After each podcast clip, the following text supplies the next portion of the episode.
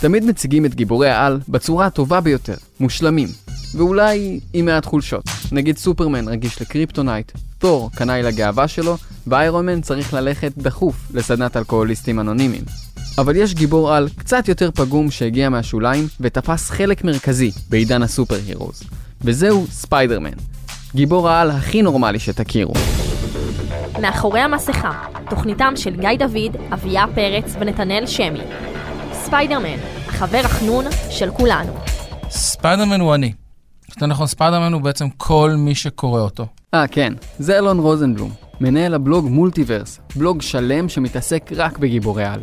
יש לו הסבר בשבילנו למה כל כך קל להתחבר לספיידרמן. ספיידרמן הוא הגיבור על הראשון שבעצם פנה לקוראים שלו. זאת אומרת, מי שקרא קומיקסים בשנות ה-60 היו בעיקר ילדים ובני נוער, וספיידרמן הוא בעצם דמות גיבור העל הראשונה, שהוא בן 15, שתפס את הפוקוס. אז בואו נדמיין מה הקסם האמיתי שיש לספיידרמן.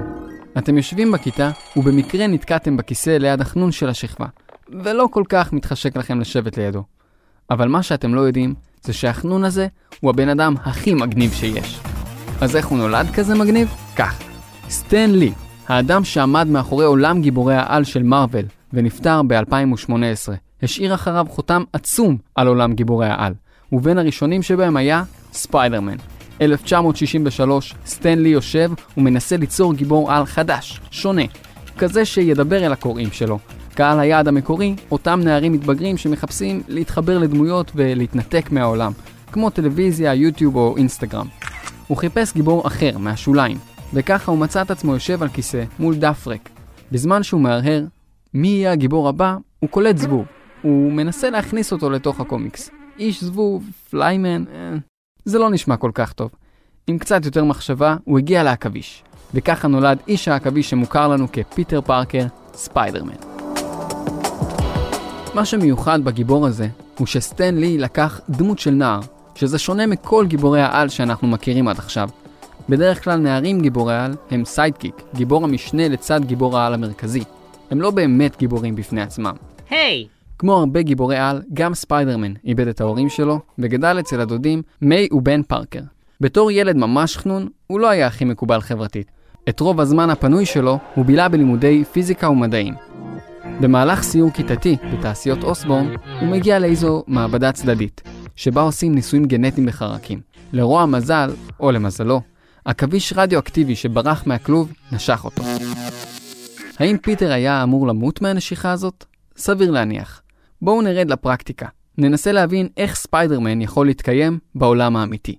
בדיוק בשביל זה הלכנו לפגוש את הגנטיקאית מירי הלל. כמה באמת אפשר היה לסמוך על לב של בן אדם לספק תפוקת דם, נגיד, לשמונה גפיים? כדי לענות על השאלה הזאת, אנחנו צריכים לחשוב איזה תכונות פיזיולוגיות היו נותנות לו יתרון על פני אחרים. מה זה ייתן לו אם יהיו לו שמונה רגליים? זה ייתן לו איזה יתרון על בני אדם אחרים? אנחנו מסתדרים עם שתיים. עכשיו נגיד שהשמונה רגליים האלה, ארבע ידיים וארבע רגליים, מתפצל, בסדר. הלב שלך צריך לספק את הדם לכל האיברים האלה, חמצן, הריאות צריכות לספק חמצן לכל האיברים האלה. לא מבין, מה את אומרת בעצם, שזה לא אפשרי? עכביש הדם זה כמו כל החלאה אחרת. למה, אין מוטציות בטבע? זה קטסטרופה גנטית, כאילו. זה ממש קטסטרופה גנטית. הרי כל יצור בטבע שעובר איזושהי מוטציה, והיא מאוד מאוד דרסטית, והיא מאוד מאוד אה, משפיעה על החיים שלו בצורה שהיא פחות מותאם לחיים, רוב הסיכויים יהיו שהוא פשוט לא יוכל להתרבות. כדי שיהיה יצור כמו ספיידרמן, שיסתובב בינינו באין מפריע, משהו בתאי מין של ההורים שלו היה צריך לעבור שינוי גנטי.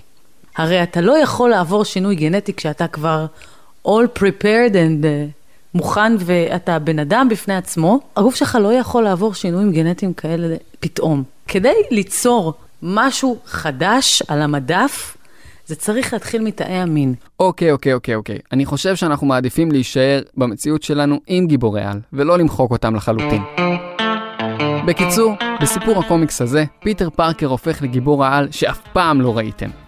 הילד היתום הזה, שגדל עם הדודים, מגלה שיש לו עכשיו יכולות חדשות כמו טיפוס על קירות, טביעת קורים, עוצמת על וחוש העכביש. מה זה חוש העכביש? חוש אישי כזה, שמזהיר על סכנה לפני שהיא מגיעה.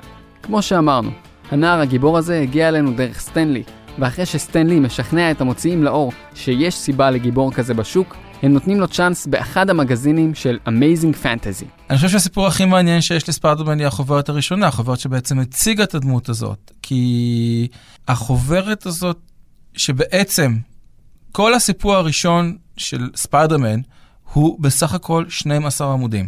12 עמודים שבהם אנחנו יודעים מי זה פיטר פארקר, שבהם הוא נעקץ, שבהם הוא מגלה את הכוחות שלו, שבהם הוא הופך להיות uh, גיבור היאבקות, שבהם הוא מאבד את הדוד בן, ושבהם הוא הופך לספיידרמן ו... וואו, כל זה בחוברת אחת של 12 עמודים?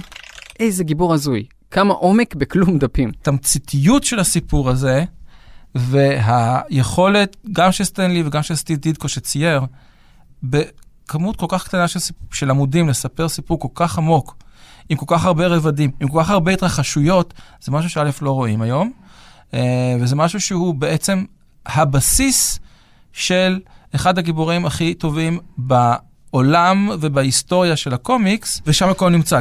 היום הקומיקס הזה הוא העלילון היקר ביותר שמרוויל הוציאו, וערכו עומד על 1.1 מיליון דולר. אז ההצלחה הזו באמת השתלמה. ולימים נולדו עוד קומיקסים שנושאים את השם ספיידרמן בעצמם, כמו Superior Spider-Man, Amazing Spider-Man, וגם כמובן חבר השכונה, Friendly Neighborhood Spider-Man. הגיבור הכי חברותי והכי שכונה שיש. בלי ירושה, בלי חייזרים. אשכרה החנון המקומי שיושב לידינו בכיתה. זה כיף להיות ספיידרמן הישראלי. דמות איקונית, גיבור על שאני מאוד מאוד אוהב, אה, וגם הכי מחובר אליו. משהו בסדרה הזאת, אה, מכל אה, הסדרות על גיבורי העל בעיניי הטובה ביותר. אה, כן, ברור שזיהיתם את הכל. טל מוסרי, הבן אדם שדיבב את ספיידרמן לראשונה בישראל. מבחינת הפיץ שלו, הוא, הוא דיברתי אותו טיפה יותר גבוה מהקול שלי, וטיפה יותר בלהט ובקצב, כדי שייתן אה, לדמות טיפה אופי. אחר ממני, ותזכרו שספיידרמן הוא הגיבור של כל הזמנים. למרות שטל מוסרי הוא הספיידרמן הישראלי, זה עדיין אותו ספיידרמן שחי בניו יורק, אחד שמגן על מגדלי התאומים ולא על מגדלי עזריאלי. אבל ברחבי העולם יש יותר מספיידרמן אחד, והמון גרסאות שונות לפיטר פארקר. מיגל אוהרה שהוא היספני, טקויה ימשירו מיפן, פאביטר פרבקר מהודו, ומיילס מוראלס מסרט האנימציה של ספיידר-ורס שזכה באוסקר. ואי אפשר להתעלם גם מהגרסה הנשית שנקראת ספיידר גוון, שזה עולם מקביל שבו עכביש נושך את גוון סטייסי, האהובה של פיטר פארקר, ואז נוצרת ספיידרמנית ולא ספיידרמן. אז בעצם ספיידרמן הוא גיבור על שמדבר לכולם. הוא לא הגיע אלינו מכוכב אחר, הוא לא בנם של האלים, הוא תיכוניסט מן השורה, שמנסה לאזן בין מועדון המדעים לבין התחרות על ליבה של מלכת הכיתה, יחד עם שמירה על חיי חברה נורמליים, בצורה כזו או אחרת. הוא מתגורר בקווינס, ולומד בבית הספר יחד עם חברו הטוב, הארי אוסבורן, ושניהם יחד מנסים לכבוש את ליבה של מרי ג'יין, הילדה הכי יפה בכיתה. ואם כל זה לא מספיק, כמעט כל האויבים של ספיידרמן מעורבים בחיים הפרטיים שלו. אבא של הארי אוסבורן, נורמן אוסבורן, הוא בעצם הגובלין הירוק. המורה שלו, דוקטור אוקטביוס, הוא למעשה האויב שלו, דוקטור אוקטופוס, עם זרועות הברזל מהגב. ואפילו בסרטים, כשהוסיפו אהובה חדשה, שמרו על הקרבה הזו, כשהנשר, שמגולם על ידי מייקל קיטון, הוא האבא של הילדה שפיטר מתאהב בה. החיים של פיטר פארקר המקורי כל כך עמוסים, שלא מספיק לשמוע עליו רק פעם בשבוע, והמעריצים תמיד צמאים לעוד סיפורים שונים. כדי שיוכלו לספר עוד סיפורים, אז אומרים, לא מספיק לי שיהיה רק ספיידרמן אחד, אני צריך שיהיה ספ... עוד ספיידרמן. גם כי יש דרישה מהקהל, וגם כי אני רוצה לספר עוד סיפורים. וחוברת אחת בחודש זה לא מספיק.